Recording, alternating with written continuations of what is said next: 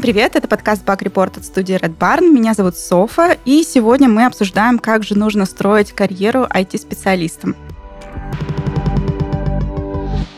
И сегодня у нас в гостях мой коллега, проект менеджер Алексей. Привет, Леша. Всем привет, привет. Расскажи, пожалуйста, как ты пришел в эту профессию, как ты стал проектом? Путь был тернист. Вообще я начал заниматься, можно сказать, проект менеджерством еще на стройке. Я отвечал за координацию нескольких субподрядных команд, а, которые строили завод, и отвечал за все инженерные коммуникации, связанные с электричеством. Это пожарная безопасность, силовые сети, слаботочка и так далее и тому подобное. И основная моя задача была это раздавать задания и контролировать ход выполнения работ подрядчиков, плюс сдавать выполненные работы заказчику, представителям завода, которого мы как раз строили. И называлось это, я уж не помню как, но я точно не назывался Project Manager, но по факту это Project менеджерство чистой воды. А потом э, я устроился на завод, который как раз строил, и там занимался запуском производства, э, нового производства шпинделей, так называемых. Это такое сердце станка. А для этого ездил как раз э, в Германию, Польшу, собирал у них опыт, как у них устроено производство, и потом повторял у нас уже э, на заводе, воспроизводил и в итоге также запустил это производство. После этого понял, что все-таки project manager это призвание, лично мое призвание, и решил все-таки пробовать развиваться в этом, а где еще развиваться, как не войти. И вот пытался где-то больше полугода поменять сферу, и там спустя полгода всяких собеседований, вуаля, у меня это получилось. А образование у тебя какое? Я инженер-энергетик. Угу. То есть ты технарь по профессии, в принципе. Ну, наверное, можно и так сказать. Угу. А насколько тяжело было вот перейти из проект менеджерства не айтишного в айтишное? Очень сложно убедить HR, что нет никакой разницы, чем управлять. Это, наверное, самая большая боль. Потому что, когда ты ищешь работу и видишь, что у тебя нет опыта в IT, то все говорят, ну все, Тут, короче, никак нельзя. Надо, конечно, иметь опыт в IT обязательно. В чем разница? Какая разница, как управлять, чем управлять? Ты знаешь основы, ты понимаешь. Единственное, что тебе нужно, это понять немного твою сферу. Сферу ее особенности, а на это уходит, ну, 2-3 месяца, чтобы уже погрузиться и понимать, что же ты делаешь и что ты должен делать. А управление, оно везде одинаковое. Ну, я так понимаю, в итоге у тебя все-таки удалось их убедить кого-то. Да, успех. А расскажи, кем, ну, над какими проектами ты сейчас работаешь? Сейчас работаю всего лишь над одним проектом, но он достаточно большой. У нас там 40 с чем-то человек. А мы разрабатываем, даже сложно сказать, систему, которая помогает в Америке понять, кому и куда ты должен обращаться, когда у тебя что-то болит.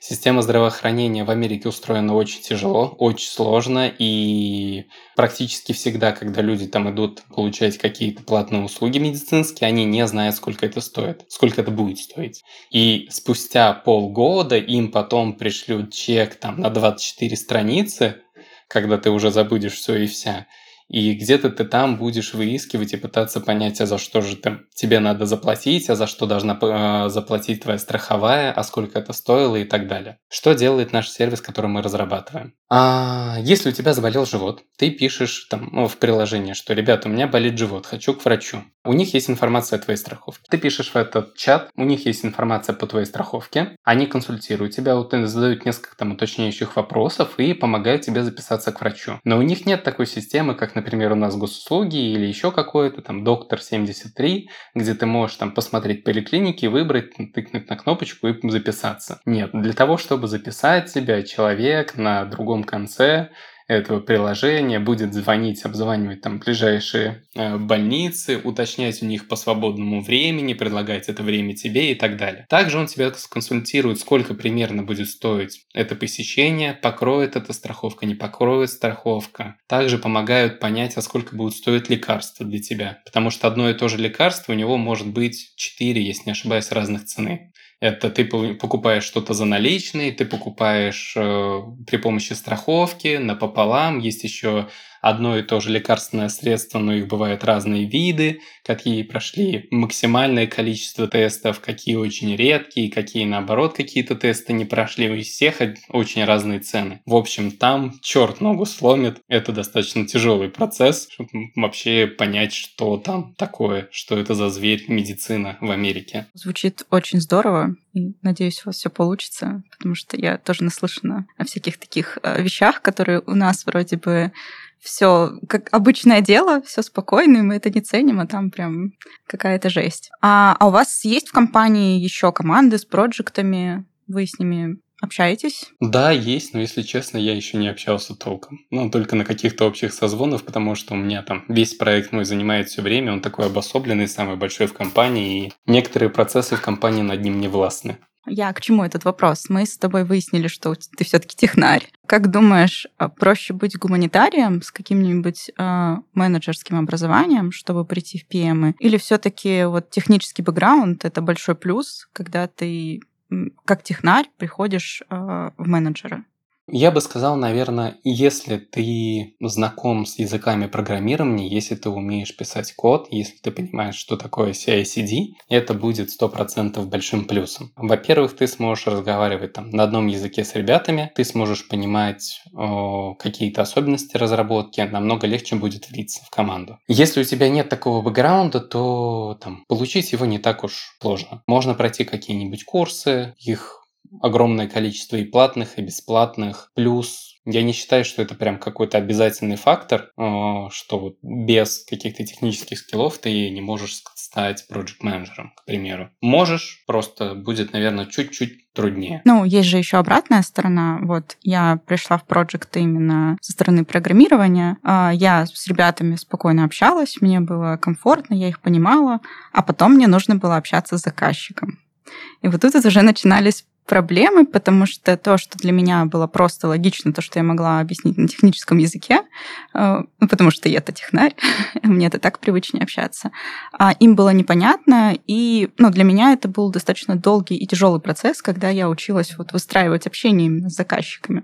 Э, и тут, как бы, если посмотреть, то как бы технический бэкграунд это большущий плюс, когда ну, на собесе видели, что у меня технический бэкграунд, это было здорово. Но когда доходило дело до общения, до коммуникации не с технарями, это уже было тяжелее. Я очень жалела, что у меня нет какого-то такого гуманитарного образования и общения, скажем так. Я не думаю, что тут нужно гуманитарное образование. Тут, наверное, просто навык общения очень важен. И когда ты общаешься с теми самыми заказчиками, тебе точно нужно понимать, а что же ты хочешь у них спросить, донести, какую идею. К любому митингу желательно подходить подготовленным. Если это там какие-то первые, первые твои попытки, в любом случае надо написать агенду, что же вы хотите обсудить, а наметить себе какой-то план. Если вам нужно принять какое-то решение, то подготовься и подумай над двумя вариантами. И предоставь тот вариант, который тебе нужен, намного более красивый, интересный и так далее. Продай его. И так будет намного проще. То есть у тебя общение с ребятами из твоей команды и общение с заказчиками все-таки разное, оно отличается. Ну, можно сказать, что оно разное. Я бы сказал, что да. Зачастую все-таки с заказчиком ты общаешься немного более формально. С ребятами ты общаешься немного неформально, вы можете там хихи-ха-ха часто друг друга и подкалывать и так далее, а там все-таки заказчиком, особенно если он у вас новый, вы все-таки там больше прибегаете к формальной речи, к формальному общению. И без технических терминов желательно. Да. Все зависит тоже от заказчика. Если заказчик технически подкован, то наоборот. Очень часто бывает, что человеку без бэкграунда технического сложно будет донести, и он не заслужит авторитет. Угу. Давай тогда вернемся к общению с командой. У тебя есть такое, ну, ты рассказал, у тебя 40 человек, правильно понимаю, в команде. Тебе же все равно нужно периодически с ними коммуницировать не как с командой, а как с отдельными людьми. Есть такое, что ты каждому находишь подход, и у тебя есть уже какие-то там паттерны, что так, э, к более опытному разработчику, к синеру я вот так вот подойду, скажу, к джунам я вот так подойду. Есть что-то такое у тебя? Хороший вопрос. Наверное, мне кажется, нет такой градации, как подходить к сеньорам, к медлам и к джунам. Есть просто там найти подход к человеку. У меня, наверное, это происходит как-то более, более подсознательно. Я не использую какие-то там техники по э, поиска общего языка. Оно как-то налаживается само собой. А, да, подход очень важен и индивидуальный, потому что ты понимаешь, что должен понимать, у кого что болит, у кого какие цели, амбиции и так далее. Это очень хороший инструмент для продолжения разговора, особенно если вы разговариваете прямо про какие-то цели человека, чего он хочет достичь, хочет он, например, пересмотра грейда, зарплаты и так далее. Ты должен понимать, а к чему же он стремится и что же может дать, и чем ты его можешь заинтересовать. Как часто ты проводишь что-то типа one-to-one с ребятами? One-to-one провожу, наверное, не так часто, потому что, наверное, в большинстве компаний, где я работал, people management, он все-таки живет немножко отдельно от project management. И people management часто все-таки там проводил кто-то другой, я лишь периодически провожу эти one-to-one, но именно нацеленные на то, чтобы узнать, что же у человека болит. К примеру, мы работаем на проекте, и я вижу, что там, мой разработчик как-то приуныл.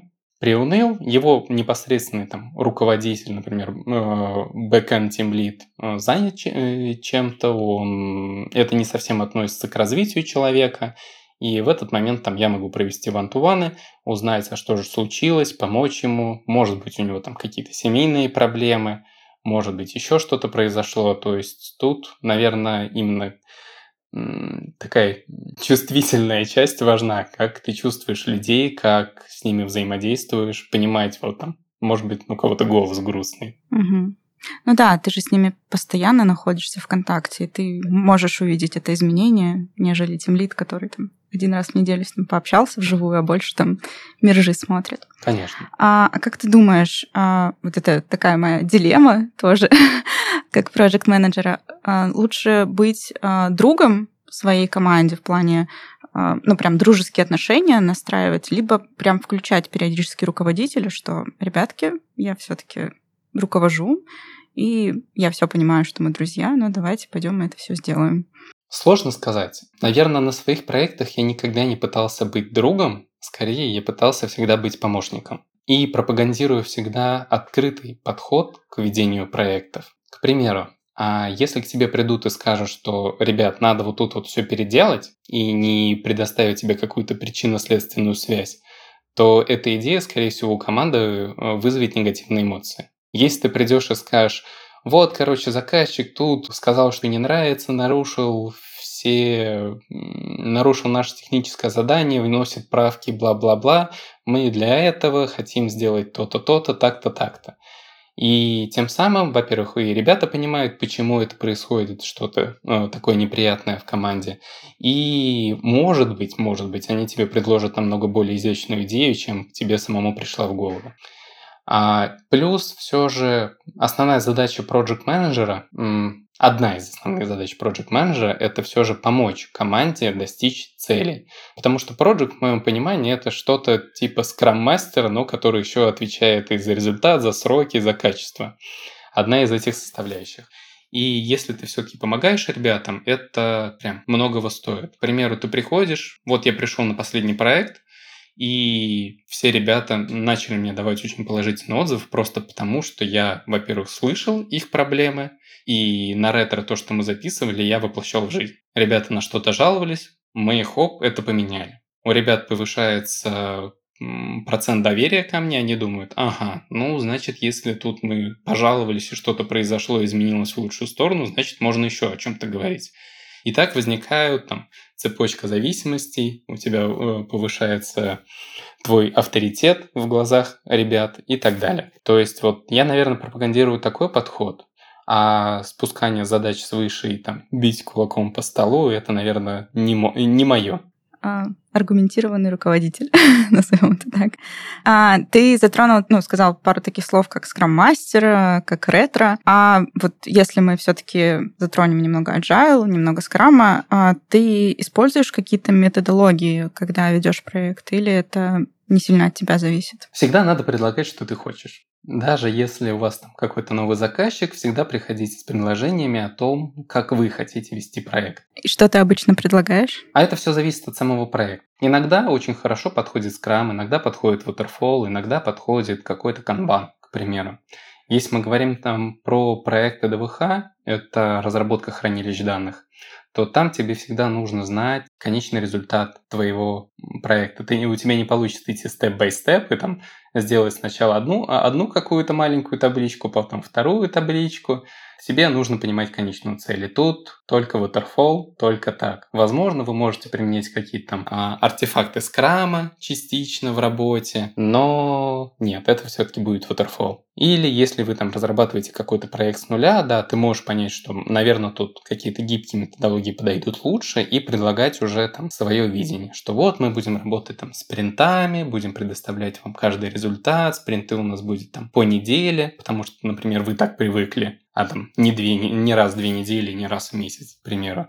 И вы предлагаете свое какое-то решение, тем самым, если вдруг заказчик будет недоволен или там предложит что-то свое, вы сможете предискутировать. Но, скорее всего, вы все-таки там э, большую часть своих идей отстоите, потому что вы пришли на э, на митинг подготовленным. А как ты думаешь, можно вообще вести проект без какой-либо методологии? Интуитивно? Не знаю, наверное. Ну да, вот чисто на интуиции. А, я бы привел Там, пример. От, от того чего-то взял, от другого взял. Давай. Один из проектов, самых первых, которых я делал, это запуск производства. А, я делал просто интуитивно, не прибегая к каким-то методологиям.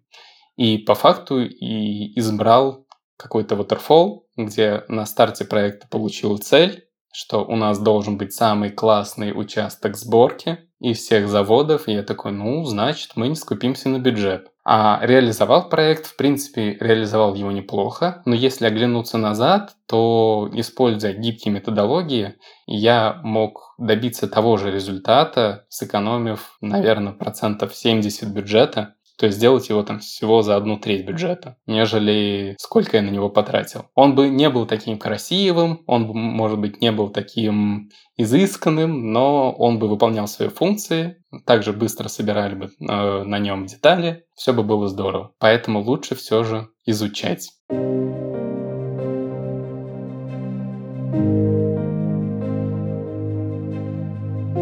Конце XIX века во Франции возникло новое направление в живописи. Название у него появилось вследствие интересного стечения обстоятельств. Журналист Луи Леруа пришел на выставку группы молодых художников в салон отверженных. Он раскритиковал работы живописцев, а самих их назвал впечатлистами, то есть импрессионистами. Луи даже выдумал историю о том, что двое посетителей выставки сошли с ума, глядя на картину Клода Мане «Впечатление. Восход солнца». Ответ салона отверженных был впечатляющим. Они приняли обидное прозвище и стали зваться импрессионистами. Этот протест выражался и в самом творчестве живописцев. Они отказались от черного цвета и от палитры, иногда выдавливали краску из тюбиков прямо на холст, а вместо контура использовали мелкие мазки. Импрессионисты известны своими постоянными экспериментами с техникой живописи. Например, Клод Мане создал целую серию картин стога. Серия насчитывает 13 изображений одного и того же пейзажа со стогами сена, меняется только время года и освещение. Импрессионисты стремились показать красоту конкретного момента, передать свои эмоции от увиденного. Они не создавали картины на социальные, философские или религиозные сюжеты. В приоритете были городские пейзажи и люди, которые занимались повседневными делами. Среди наиболее известных художников этого направления Пьер Агюст Ренуар, Эдгар Дега, Эдуард Мане, Поль Сезанн, Анри Матис и Клод Мане, о котором мы уже рассказали. Импрессионисты смело и с иронией подошли к своему прозвищу и сделали все для того, чтобы стать известными именно таким названием, которое дал им Луи Леруа. Заявляя о своих способностях и не бойся говорить о себе громко. ВК тебя и твоих друзей уже ждут, чтобы вы вместе помогали развивать технологии для миллионов пользователей. Может, у тебя уже есть сформированная команда, с которой вы создадите прорывной сервис. Точно так же и компания ВК дает каждому сотруднику возможность проявить себя и помогает команде стать лучше. ВК поддерживает эксперименты и ставит опыт команды на первое место, чтобы создавать лучшие продукты и проекты. Уже более 20 лет ВК создает технологии, которые решают повседневные задачи миллионов людей. Продуктами компании пользуются 9 из 10 пользователей Рунета. Сегодня в ВК насчитывается более 200 технологических проектов, над которыми работают более 10 тысяч сотрудников. И вы можете стать одним из них. Чтобы создавать лучшие решения, ВК предлагает лучшие условия для своей команды – Комфортные офисы, программы обучения, профессиональные сообщества, гибкий график работы, расширенный пакет ДМС и компенсация спорта – это лишь часть программы бенефитов. Присоединяйтесь к ВК Team, чтобы создавать прорывные решения для пользователей и бизнеса. Кстати, подать заявку можно даже целой командой. Ссылка в описании.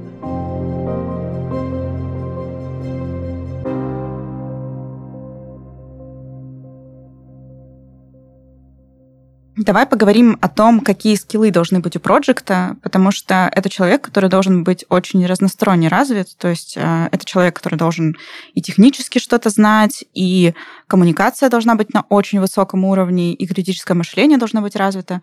Что вообще он должен уметь? Отличный вопрос. Сходу не знаю ответа.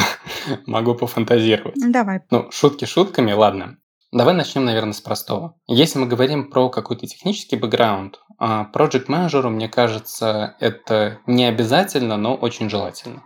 Минимальный, наверное, набор – это ты должен, в принципе, верхнеуровнево понимать, как идет процесс разработки, какие у тебя должны быть пререквизиты, для каких-то задач и что вы ожидаете получить в итоге выполнения этой задачи. И последовательность, что же от чего зависит. Наверное, вот этот минимальный набор, который поможет тебе и построить roadmap, и поговорить с ребятами, и понять, где же у вас там могут возникнуть проблемы, и заблаговременно позаботиться о том, чтобы перед началом работы над задачей у вас были все необходимые а, пререквизиты. Угу. Вторая, наверное, важная особенность – это софт-скиллы. Софт-скиллы, конечно, важны, потому что тяжело работать с людьми, с кем вы не находите общий язык. Даже если к тебе в команду приходит какой-нибудь разработчик супер-пупер сеньор, супер стронг с 109-летним опытом разработки всех стеков технологий, но вы с ним не находите никакого общего языка, а вам будет тяжело. И тут надо прям подумать, а нужен ли такой человек вам именно в команду. Он может быть очень супер классный, но просто, скорее всего, может не подходить к вам. Такое очень часто бывает, даже конфликты какие-то среди команды. Вся команда работает слаженно, а вот есть один гадкий утенок, который вроде бы и все делает хорошо, но вот с коммуникацией прям проблемы. У тебя были такие кейсы? Да. Как ты решил вот эту конфликтную ситуацию? Этот кейс был достаточно такой показательный. Мы работали над проектом, где прям получилось собрать команду, где ребята прям горели проектом, где мне в 11 часов вечера мог э, написать мой аналитик. Я придумал новую фичу, нам завтра надо срочно обсудить, это будет очень классно. Ребята прям горели проектом. Но у нас был один фронт-специалист, который приходил на работу просто, просто поработать. Поработать, и вот там в 6 часов у него заканчивался рабочий день, он закрывал ноутбук, сразу уходил. В принципе, ничего плохого нет. Но ребята не понимали такой подход, потому что они прям горели проектом, им было интересно, им было важно, они всегда обсуждали, от него идей особо никаких не было. Как выходили из этой ситуации, поговорили с парнем, предложили какие-то варианты, как можно дальше поступить. Он подумал тоже, решил, в итоге там, через какое-то время мы его просто отправили на другой проект. Себе нашли нового э, фронт-специалиста, погрузили его, и было все здорово. Угу. Спасибо. Давай тогда продолжим по скиллам проекта. Мы обсудили, что важна коммуникация, важны софт-скиллы и немножечко технического бэкграунда. Что-то еще должен мочь. Я бы сказал, что, наверное, самым важным аспектом является здравомыслие. Все очень просто. Если у нас же есть треугольник сроки, бюджет, качество проекта. Если ты понимаешь, что там у заказчика горят сроки, ну, ты просто должен адекватно оценивать, а что, какие же у тебя есть варианты. И просто сесть, остановиться, подумать, а что же можно сделать в такой ситуации. Ну, в моем понимании нет никакой сложности работать проектом. Тебе нужно встать на место заказчика, на место твоего стейкхолдера, стейкхолдеров и подумать, что для них важно и как можно им помочь. То же самое, там встать на место команды и подумать, ага, вот у команды есть какая-то боль, а что же с ней можно сделать? И этот подход действительно это самое важное, потому что этому сложно научить, просто надо вдохнуть, выдохнуть, подумать и найти решение. Все. Там бывают конфликты в команде. Там, я не знаю, Бэк говорит, что вот нафиксил фронт, фронт говорит, это бэк во всем виноват, ну и что делать? Ну, ответ-то простой, mm-hmm. сесть вместе да поговорить. А если не помогло, ну, значит, наверное, найти кого-нибудь третьего с авторитетом у них, кто сможет им помочь разрешить эту проблему. То есть никаких секретов нет, просто надо сесть и чуть-чуть подумать. Окей. Спасибо. Мы с тобой про, говорили про проект менеджеров Есть еще частая история, с которой путают проект менеджеры это продукт менеджеры В чем различие между ними? Не, одни, не один и тот же ли это человек? Мне кажется, во многих компаниях тоже путают. Потому что часто читаешь вакансии и думаешь, угу, почему продукт, когда тут обязанности проекта? Если, наверное, сказать просто, да, да, да. то чем должен заниматься продукт менеджер Основная задача продукта – это отвечать вопрос, а что мы хотим делать и зачем мы это хотим делать. То есть продукт работает в первую очередь со списком задач и приоритизацией списка задач, что же конкретно нужно выполнить. Если мы рассмотрим какой-то аналог, это, к примеру, строительство дома. А бэклог продукта будет составлять это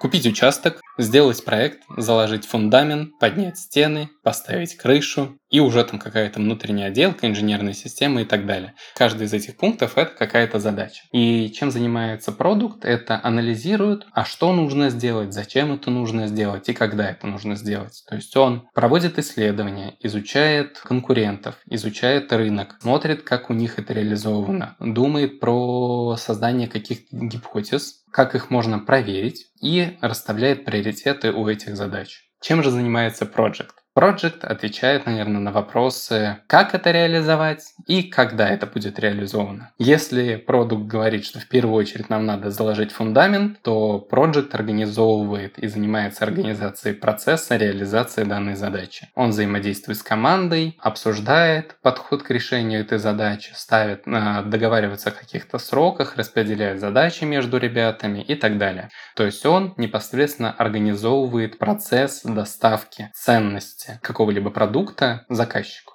На российском рынке очень часто э, должность продукт и проект менеджера совмещают. Если посмотреть вакансии, что подразумевается под многими, что да, сначала а, менеджер думает над тем, что же все-таки сделать, какие задачи, придумывает какие-то гипотезы, а дальше уже работает с ребятами и обсуждает, что взять в первую очередь, как это взять, как это реализовать, подход, выстраивать процессы и так далее. А вообще всегда ли нужны компании Project? Может, без них, в принципе, тоже можно справляться? Нанимаешь продукт менеджера и говоришь, ну, отдай вот задачки разработчикам и все. Если посмотреть на зарубежные рынки, то там все-таки подход немножко иной. Там есть отдельно продукт менеджер и отдельно project менеджер. Если отвечать на твой вопрос, то можно, конечно, попробовать совсем без проекта, но это как стадо без пастуха. Они, конечно, покушают, но не знаю, чем это все закончится. Есть замечательная книжка по проект менеджменту «Как пасти котов». Вот, и ты так прям сказал, прям стадо без пастуха, да, только стадо из котов, которые каждый в свою сторону придут. а, да, я согласна с тобой. А как вообще, ну, ты сам сказал, что могут совмещать работу продукта и проекта в одном человеке. А, бывает еще такое, что, в принципе, проекта нет. Как вообще понять компании, что ей нужен проект менеджер? Вот, может, там, тем лидами будем пасаться, там, возьмем какого-нибудь старшего разработчика, на него будем скидывать задачи, он пусть распределяет. Я же правильно услышал, как понять, нужен ли проект менеджер? Да, нужен ли проект компании? Хороший вопрос. Тут, наверное, можно даже подумать. Я готовилась. Я бы начал в первую очередь с того, что как вообще понять, нужно ли тебе нанимать какого-то человека.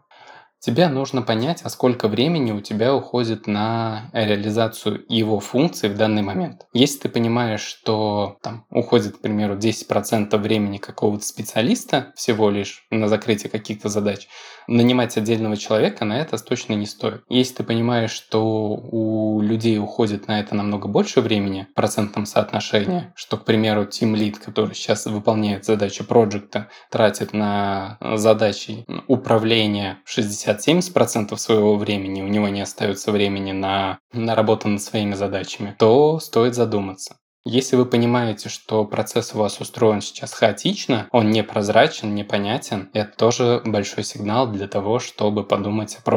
Если вы не доставляете ценности в оговоренное время, тоже сигнал. Если у вас проблемы с постоянством, вот у вас спринт закончился, вы должны были отдать последний день спринта задачки, но в один день вы отдали, через два спринта вы не отдали, задержали на месяц и так далее, то тоже звоночек, что, скорее всего, нужен. Короче, сигналов очень много. Нанимайте проектов. Они полезные. Наверное, вот с такой проблемой ты не сталкивался, что а нужно ли нам нанимать проект? По крайней мере, мне в практике такого никогда не было. Обычно всегда как-то понятно становится. Это как Работа с рисками. Есть такая книжка «Вальсируя с медведями». Там очень много написано про риски, как с ними работать, как приоритизировать, но по факту, когда ты работаешь, все сводится к чему? Ну вот это, наверное, стрельнет, да, это стрельнет. Надо тут процент накинуть, там, процентов 5 сверху на наш бюджет точно надо накинуть, потому что тут что-то пойдет не так. И на этом, наверное, вся работа с рисками. Ну, я, конечно, шучу, но она намного проще, чем в книжке. Окей, все-таки нужно нанимать проектов, они хорошие. Понятно, что проще нанять готового специалиста, который уже что-то умеет, с определенным опытом. Но это не всегда просто. Хороших специалистов не так много, они уже где-то. Можно ли, как ты думаешь, выращивать э, джуна проекта именно вот под свой проект, тратить на это время, или это все-таки не сильно рентабельно? Мне кажется, что выращивать специалистов это очень важное дело. Поясню почему. Первое. Если ты э, хочешь найти какого-то хорошего специалиста уже с большим опытом, он, естественно, будет просить намного большую зарплату, чем джуниор-специалист. Возможно, для вашего проекта и не нужен дорогой специалист, либо он просто не будет проходить бюджет. Следовательно, вам намного будет выгоднее просто нанять джуниор-специалиста и научить его. Тем более, скорее всего, у вас уже там не один проект менеджер в компании есть. И если, может быть, даже есть процесс обучения специалистов. И в таком случае у вас вся карта на руках. Почему бы не использовать этот, эту прекрасную возможность? В такой ситуации я согласна с тобой. Если у вас много проектов, есть процесс, это просто иди и выращивай их. А вот если у тебя там есть один проект, который зашивается, вы пытаетесь найти еще одного, никого не находите, у вас возникает мысль, а может быть возьмем Джина и обучим его просто? Насколько вот в этой ситуации это хорошая идея? Тут я бы подумал, как быстро мы хотим добиться от него каких-то результатов и как быстро мы получим от него выхлоп. А если действительно там ну, это джуниор-специалист, у него есть какие-то уже знания, и вы там можете прикинуть, ага, там для того, чтобы его там обучить под наш проект, надо потратить там пару месяцев. Пока он там вникнет в процессы нашей компании, пока он вникнет в сам проект, он будет ходить тенью, к примеру, за этим проектом, и вот он начнет потихонечку подхватывать функции. Если вы понимаете, что там, текущий проект уже никак не вывозит, ему нужно срочно спасать, но, скорее всего, это не вариант, потому что в краткосрочной перспективе у него лишь только добавится обязанностей, работы, что еще сильнее усугубит ситуацию. И в таком случае все же лучше искать уже кого-то, кто имеет опыт. Давай тогда вернемся к истории с командой. А, бытует такое мнение, что особенно среди разработчиков, что PM быть вообще легко, что там, господи, делать? Берешь тебе задачи, какие-то прилетают, ты распределяешь их на разработчиков, потом получаешь результат, рассказываешь, что там получилось, и все. Вообще, PM это, в принципе, люди, которые сидят и мешают еще работать. Сроки какие-то еще спрашивают, ужас какой-то. Как мне кажется, это из-за того, что разработчики не всегда до конца понимают, в чем заключается работа менеджера. Что ты думаешь по этому поводу и как это вообще можно побеждать? У меня первый вопрос возникает, а нужно ли побеждать? Хороший вопрос. Иногда это немного мешает работе, когда ты пытаешься там настоять на чем-то своем, и тебе, господи, а что заняться нечем, там еще что-то, пойди там еще что-нибудь поделай. Ну, смотри, тут, наверное, я бы прибегал такому же методу – это диалог. Открытый диалог, потому что если просто там кто-то приходит и говорит, Ой, Лёш, ну что там работать так проект менеджером? Вжик-вжик и в продакшн, ничего сложного, ну просто там какие-то тасочки подвинул и все. Ну это даже не претензия, ну так, так человек видит, окей. В принципе, скорее всего, это никак не влияет на работу. Ну, думает, думает, что ты особо ничем не занят. Если же у человека есть какие-то претензии, тут уже надо конкретно обсуждать. Ты можешь ему рассказать, показать, в чем же сложность, что же ты конкретно делаешь, как же вы отслеживаете, там, не знаю, тот же самый прогресс, performance команды, как же ты собираешь обратную связь и так далее. Тут все, наверное, зависит от кейса, с какой болью к тебе приходит. Если тебе говорят, ну, что ты лезешь тут со своими сроками, ну, зачем это все, я сделаю, когда сделаю задачу. Ну, здесь четко надо обозначить, почему, почему ты приходишь, почему это важно, и ей обычно этого всегда хватает. Да, смотри, Паш, к примеру, у нас есть вот эта задача сейчас, на которой ты работаешь, она у нас blocker идет для этой, для этой задачи. Если ты посмотришь на roadmap, по факту, пока ты ее не сделаешь, мы не сможем продвинуться дальше. И вот сейчас у нас идет затягивание сроков, и весь дедлайн едет дальше. Тем самым возникает э, большой риск то, что мы выйдем за дедлайны, тем самым испортим отношения с заказчиком, тем самым, возможно, там он в следующий раз не захочет с нами работать и так далее и тому подобное. Мне кажется, все-таки немного бы помогло, если все участники команды хоть чуть-чуть, но знали бы основу менеджмента как вообще происходит этот процесс и чем занимается PM. Я думаю, это хорошо иллюстрирует Scrum, что когда вот по сути эта ответственность размазывается между всеми участниками команды, а не только на проекте лежит за результат, вот тогда ребятки прям до конца прочувствуют, и увлеченность сильно-сильно вырастает, да и продуктивность тоже. Конечно, я абсолютно с тобой согласен. Понимание, в принципе, процесса основ менеджмента – это очень важная вещь. И желательно все же, чтобы там ребята имели какое-то представление а что же подразумевается под менеджментом? Это, конечно, большой плюс, и, наверное, отчасти это задача проекта донести, что же именно важно на проекте, на что нужно обращать внимание, и как вообще идет там процесс взаимодействия с тем же самым заказчиком, к примеру. Даже бывает часто проблема у разработчиков, они не знают, как общаться с заказчиком. Они могут ненароком нагрубить. Сказать, ну, как другому разработчику, ну, ты что, это такая себе идея. Это вообще не вариант. Лучше такое не предлагай. И потом надо будет, особенно если чувствительный заказчик, надо будет еще подумать, как же справлять такую ситуацию. То есть важно, да, доносить, что какие есть подводные камни, как лучше общаться с заказчиком, а, как лучше подготовиться к тем или иным вопросам, на что обратить внимание. Хорошо. Ну вот Э, в данной ситуации ты, в принципе, разработчиков можешь чему-то обучить, что-то рассказать. Как, в принципе, обучаться проект менеджменту Достаточно просто на курсы сходить какие-нибудь, которые сейчас онлайн-школы предлагают, и сказать, типа, прийти, типа, я все могу, берите меня, пожалуйста. Те курсы, которые я проходил, их, наверное, было три или четыре штуки по project менеджменту. В моем понимании они были немного оторваны от реальности. А в них много внимания уделяется каким-то вещам, которые по факту в реальной жизни, в реальной работе над проектом встречаются редко. И для того, чтобы действительно быть хорошим project менеджером да, теория важна, конечно, но всегда надо не забывать о практике. И желательно эти там два момента совмещать. То же самое, если ты пойдешь сейчас на какие-нибудь курсы программирования, изучишь, я не знаю, Swift, прошел курсы полгода, учил, учил, учил. Если ты не пойдешь работать iOS-разработчиком, то спустя полгода можешь, наверное, забыть про свои курсы, ты уже мало что вспомнишь. Практика важна. Окей. Okay. Опыт решает. Хорошо. А у тебя в резюме, я читала твое резюме, написано, что ты senior project manager.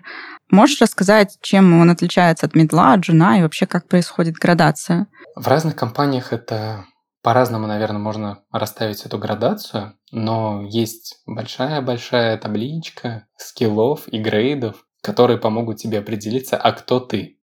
Вот мы обучились, у нас достаточно опыта, как дальше будет развиваться карьера проекта? Окей, мы там стали senior э, project manager. Что дальше? Ну вот ты достаточно скилловый. Это отличный вопрос. Дальше что? Сам себе его часто задаю. Я надеялась, что ты ответишь на него. Я не знаю. Отвечу.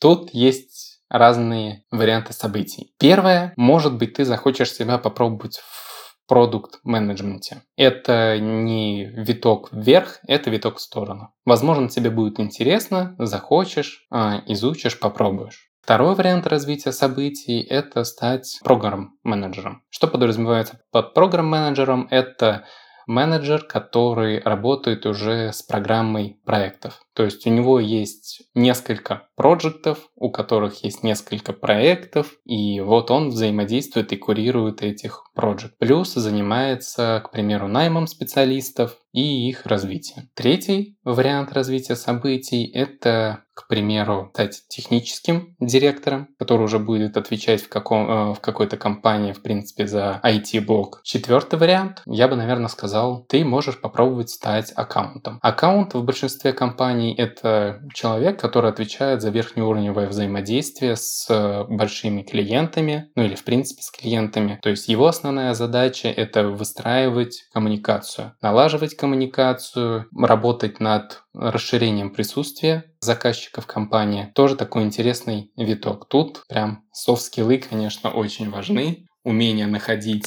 э, компромиссы, консенсусы и так далее. Все, я думаю, все, вариантов больше нет. Окей. Открыть что-то свое? Ну, такой вариант есть всегда.